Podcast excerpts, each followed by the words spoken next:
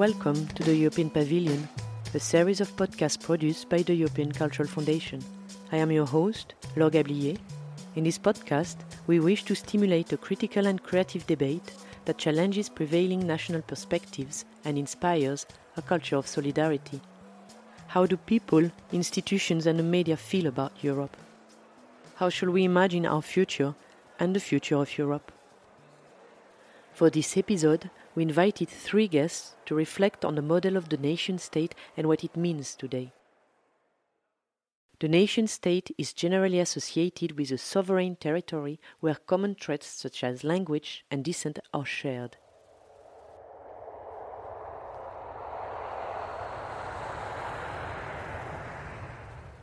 We chose to start our conversation at an airport, a place of greetings and farewells that is also a place where the nation state materializes with exquisite sophistication. In airport queues, citizenship are sorted in a most disciplined way. But airports are much more than that. They are places of encounter where the intimate meets the global. Two important ideas that will come back later during this episode. Because yes, I'm very, I'm very interested in in these kind of uh, these meeting points, these hubs, um, because I think I'm interested in seeing the world, and I think this is something that characterizes my work from the very beginning, much more as a network than as a mosaic. My name is uh, Rana Dasgupta. I'm a writer, a novelist, and essayist. Um, and uh, I write fiction and non-fiction about, I suppose, what you could loosely call the global system. Airports, uh, cities, streets.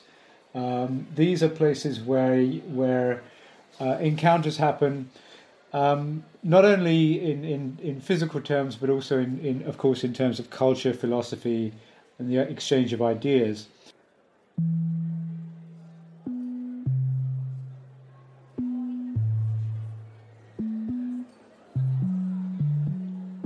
The nation state is a powerful narrative.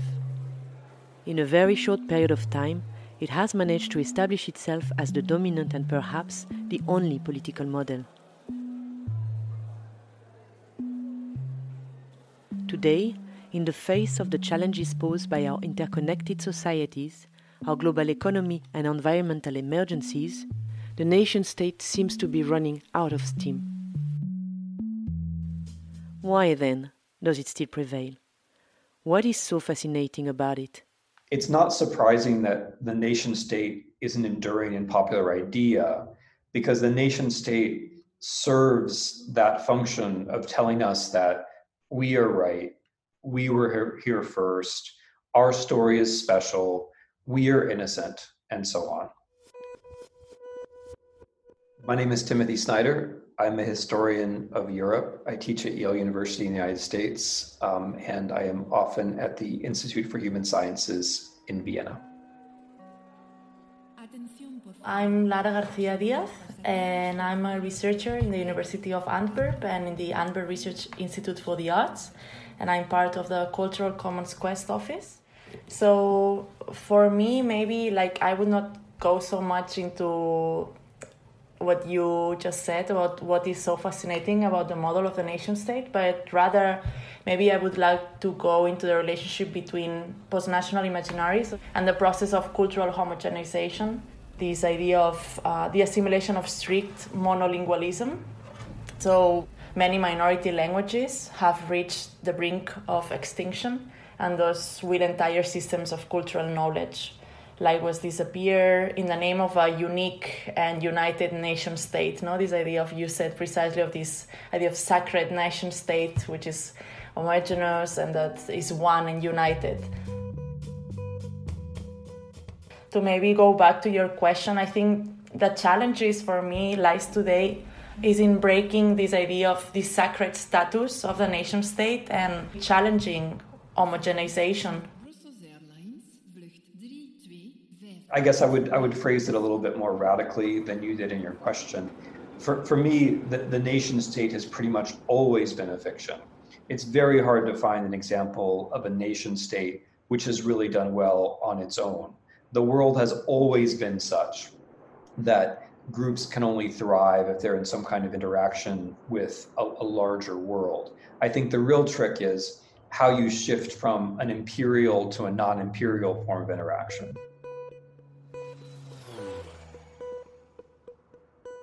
If the nation state manifests itself in passport control, it is also ingrained in our psyches as well as in our cultures. A timeless myth that did not happen overnight.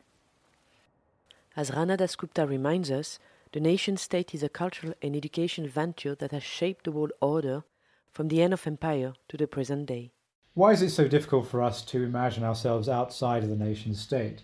If we think of the volume of 20th century resources that were put into promoting the nation state, in, in Europe, let's think of the amount of 19th century resources that were put into uh, promoting the nation state.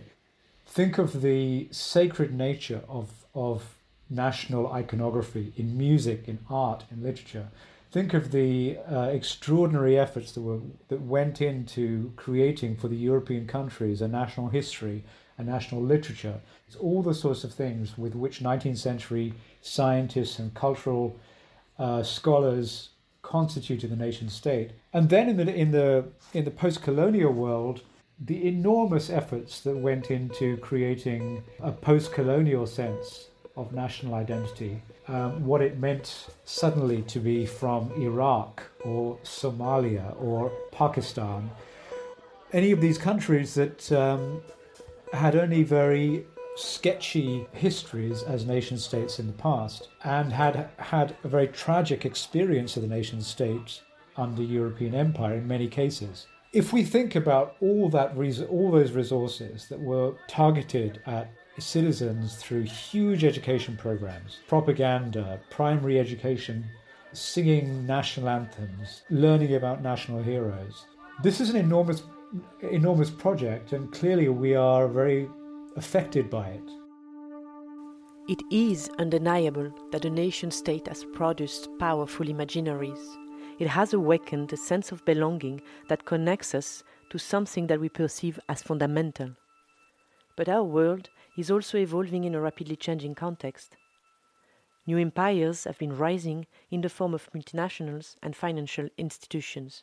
These ungrounded entities, as we'd like to call them, operate across borders, overruling grounded entities such as nations, parliaments, or tax offices globalization, which is not just a process of the last four decades, though obviously um, the last four decades have been particularly intense. Um, globalization is to some extent a process of several centuries. But globalization has taken a form which is led right now, especially by finance and technology. And so when we think of finance and technology, uh, we think of the forms that capital has taken. We think of the, the fact that people can buy the same product in so many countries, or we think of technology. We think of the ways in which we are connected through technological means. And one of the problems that we face today is that politics has simply not got anything to say about that. Uh, politics remains rigidly national. When we talk about politics, we basically mean participation in, in, a, in, a, in a national administrative system. If I wish to participate in the world financially or technologically, I'm completely unbounded. But as soon as I wish to participate in the world uh, politically, um, there's very little I can do to vote in another country's election. So, in this sense, I think um, politics has to sort of catch up with the amazing but also very violent achievements of technology and finance over the last few decades. Insofar as states are going to survive in a world of what you're calling ungrounded entities, and in a world which I agree features new kinds of empire, new kinds of imperialism, states have to be strong. And I think in, in Europe, the confusion is about what a strong state is. It makes no sense for Austria or France even to imagine that they that those that their states would be stronger without the European Union. Their states are stronger because of the European Union. And if we think about the, the entities which are most powerful in the world today, the non-territorial ones, for me, those would be those would be the large um, social media companies, or those would be the large internet companies, um, entities like Amazon or or Facebook or Google. And no no territorial state alone is going to deal with those entities. Austria, Britain, France are going to have a hard time dealing with those entities. But uh, something larger like the European Union can deal with those entities.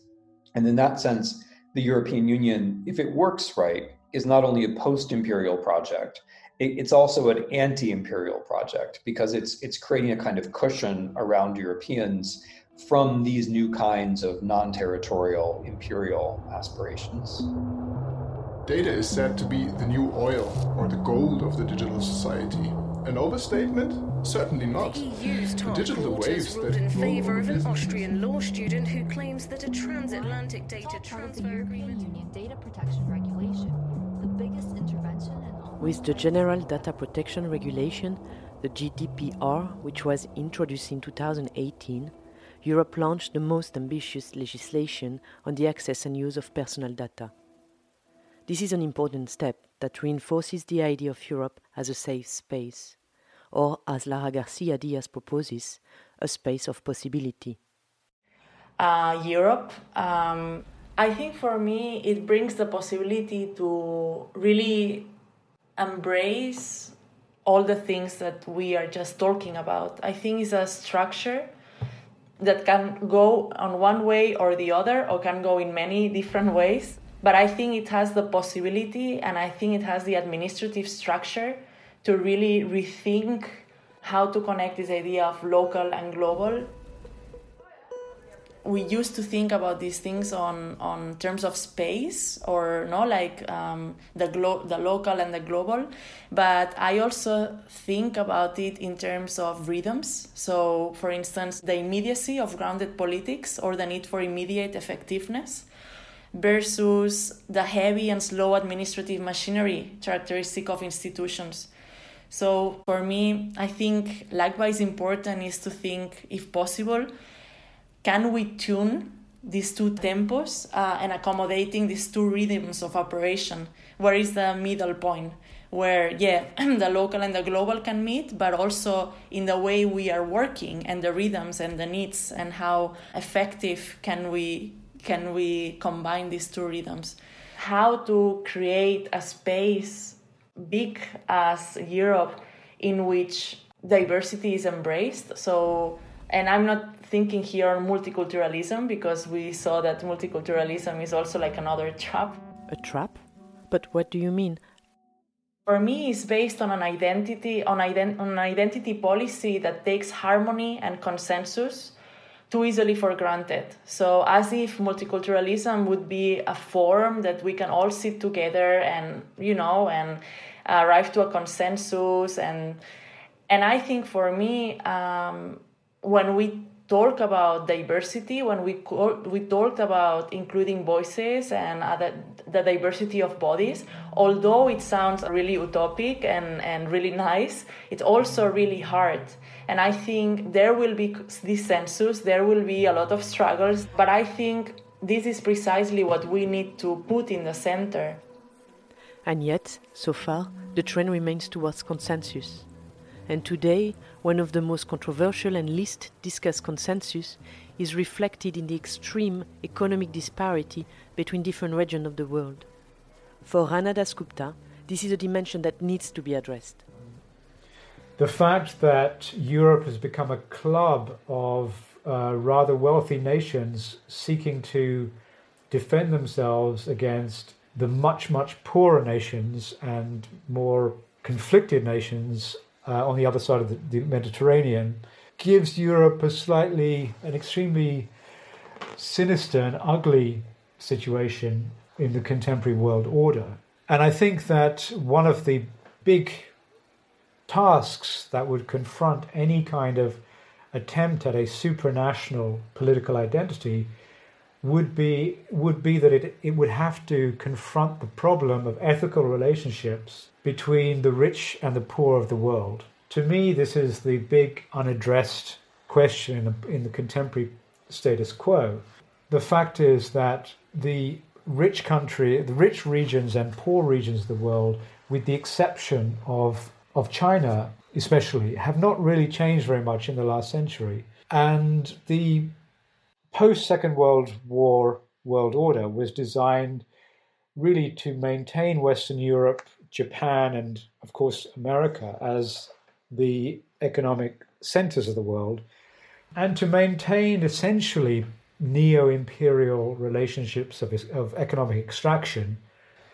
Um, so to me, a Europe that wants to take up a, a reformist, let's say even interesting political position in the world must solve this problem of how it's possible to actualize in political terms the relationships that clearly already exist in economic terms between the richest and the poorest people on the planet.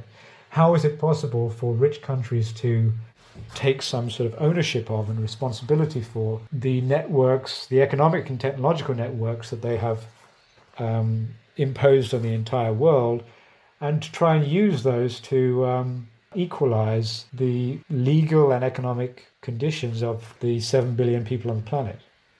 I think responsibility is a concept.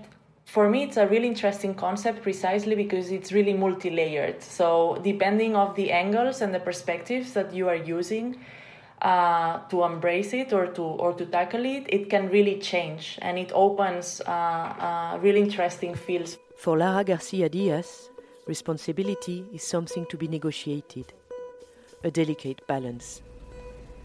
For instance, how can I be responsible towards the other without imposing my will? For me, it's always the question is why is that the one that is being responsible always think that knows better what the other needs? So, you know, then we have this connection, or we could go into this connection into this idea of nationalism, homogenization, and almost militarization and all in the name of responsibility. You know, it's my responsibility to protect you, and so that's the way I do it. But what if we shift this idea of responsibility? How can I meet my responsibility towards the other, understanding that the other is multiple and diverse, and that the way of uh, of practicing responsibility it's not in connection to patronizing or it's not in connection on imposing something. nowadays we have to be really conscious about our privileges. I think it's really useful, a concept um, from Joan, uh, Joan Tronto. She's a care ethicist from United States, and she talks about privilege irresponsibility. And I think it's a, it's a really nice one because uh, it unites precisely this idea of privilege and then responsibility and how sometimes it's not a matter of that we are inattentive or that you know it's just a matter of really embracing your own privileges and being responsible for that because when we are not doing that is an irresponsibility and it's a conscious irresponsibility. We have enough of saying ah okay yeah I, I, I didn't i didn't recognize it or you know because it's not a matter of an, an attentiveness. It's a matter of you know to really be responsible and how interact with the other. So again it's a matter of like where am i and where is the other and tr- trying to create other relational practices based not on justice which is uh, I guess like the nation state nowadays operates on this idea of justice all the all the time, but rather thinking on other terms. For instance, I don't know, care, empathy, solidarity, responsibility, etc., etc. Politics is not only a matter of law. As we discussed earlier in this episode, a political project such as a nation state cannot exist without culture and affect, and indeed without care. The difficulty of the nation state in responding to today's global problems is leading to political disaffection, and this is reflected in growing skepticism towards the European project or shared vision for the future. For Timothy Snyder, this is a paradox.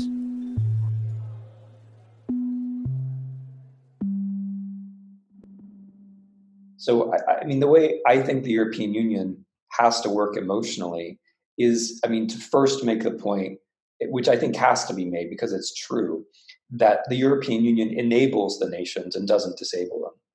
uh, which I think is just historically, I mean, impo- just unanswerably true.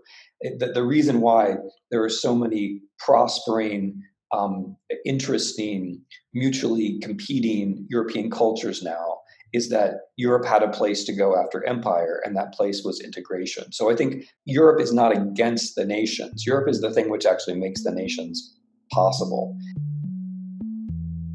Still, how to get excited about Europe?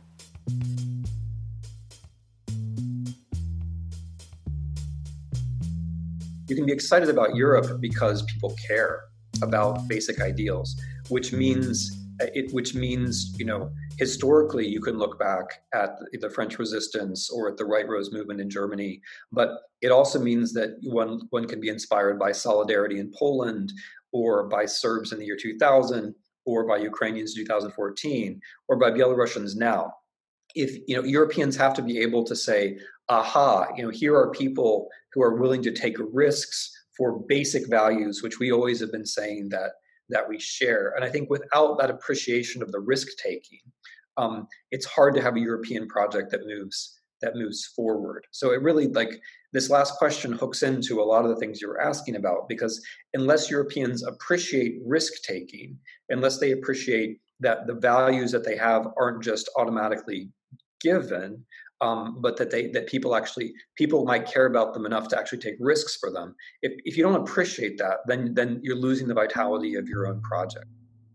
It's very important for us politically to develop forms of political belonging that um, provide alternatives to the nation state at both a smaller and a larger scale. Political identities that can focus on regions and cities as well as uh, on continents. The reason I think that's important is that I think that our nation states are going to become much more volatile and fragile uh, over the decades to come in both the rich world and especially the poor world. And I think that to prevent enormous chaos, it's good if the collapse of a nation state does not mean the collapse of all kinds of political belonging. I think Europe has to have, you know, it has to have this idea that we're, we're the ones who are keeping the European nations going. It has to have the idea we're the ones who are making the future possible because we can handle the things that you are anxious about, right? But beyond all of that, it has to have a subjective component, which says Europe is a place where you can grow up. Europe is a place where you can have a family. Europe is a place where you can have an adventure. Europe is a place where unpredictable things happen and it's that it's that subjective side which is which is which seems very strongly to be to be to be missing.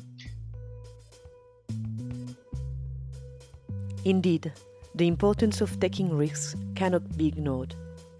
It reminds us of the fact that any political project is always a work in progress and that social achievement can never be taken for granted. The sense of belonging also rests on the collective promises that are made and the way they are implemented. I asked Rana Dasgupta which promises underpin the European project. For him, this question brings about issues of citizenship. So, you were asking earlier about the promise. What kind of promise does a does a nation state make to its citizens? Well, I think in in post-war Europe, for instance, and to some extent post-war America, the state made fairly extravagant promises to citizens in all areas of life. So the state promised to deliver quite significant political rights to citizens, not only democratic participation, but also legal protections um, and protections of, of political opinion, political organization, all those kinds of things.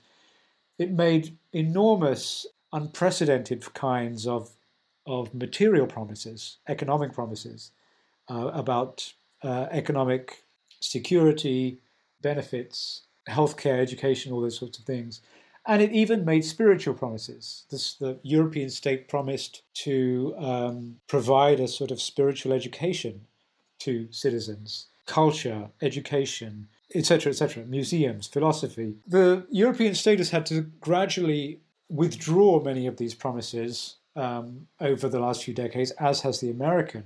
And to a great extent, um, national leaders all over the world are trying to, to convince their citizens that their citizenship is worth more than it is by a number of different methods. You know, one is by denying it to more and more people, stopping immigration, promising to remove citizenship from certain kinds of people so that citizenship appears more valuable. Because it's very clear that despite the very democratic and egalitarian language we use to describe, for instance, the United Nations, that certain kinds of citizenship are worth much less than others. And a lot of the chaos today is about the, the value, the, the comparative value of different forms of citizenship.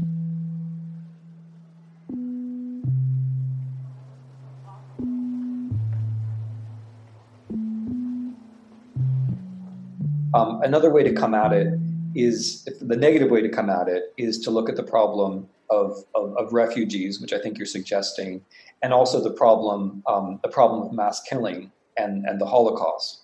Hannah Arendt wrote a very important text called We Refugees in 1943, in which she made the point that this all begins when people no longer have state protection. And that's a very simple point, but it's a very profound point. And it's an essential point of European history, as I understand European history.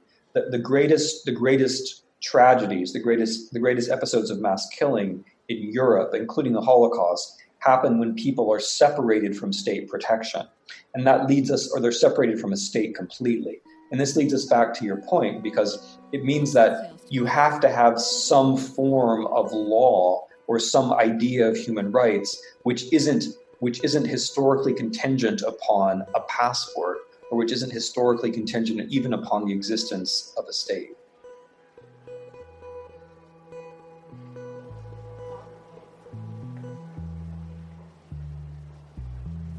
Our guest seems to agree on one thing.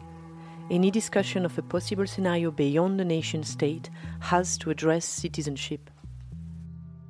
We have to look at how resources and rights are settled and distributed. And to do so, we will first have to acknowledge what exactly is at stake in the current model of citizenship. This will be the topic of our next episode, which will once again bring together our guests Rana Dasgupta, Lara Garcia Diaz, and Timothy Snyder. In this second episode, we will also reflect on the role that the idea of a European pavilion can play. Eventually, we will leave the airport behind, casting off the confines of the passport to enter a space of radical imagination.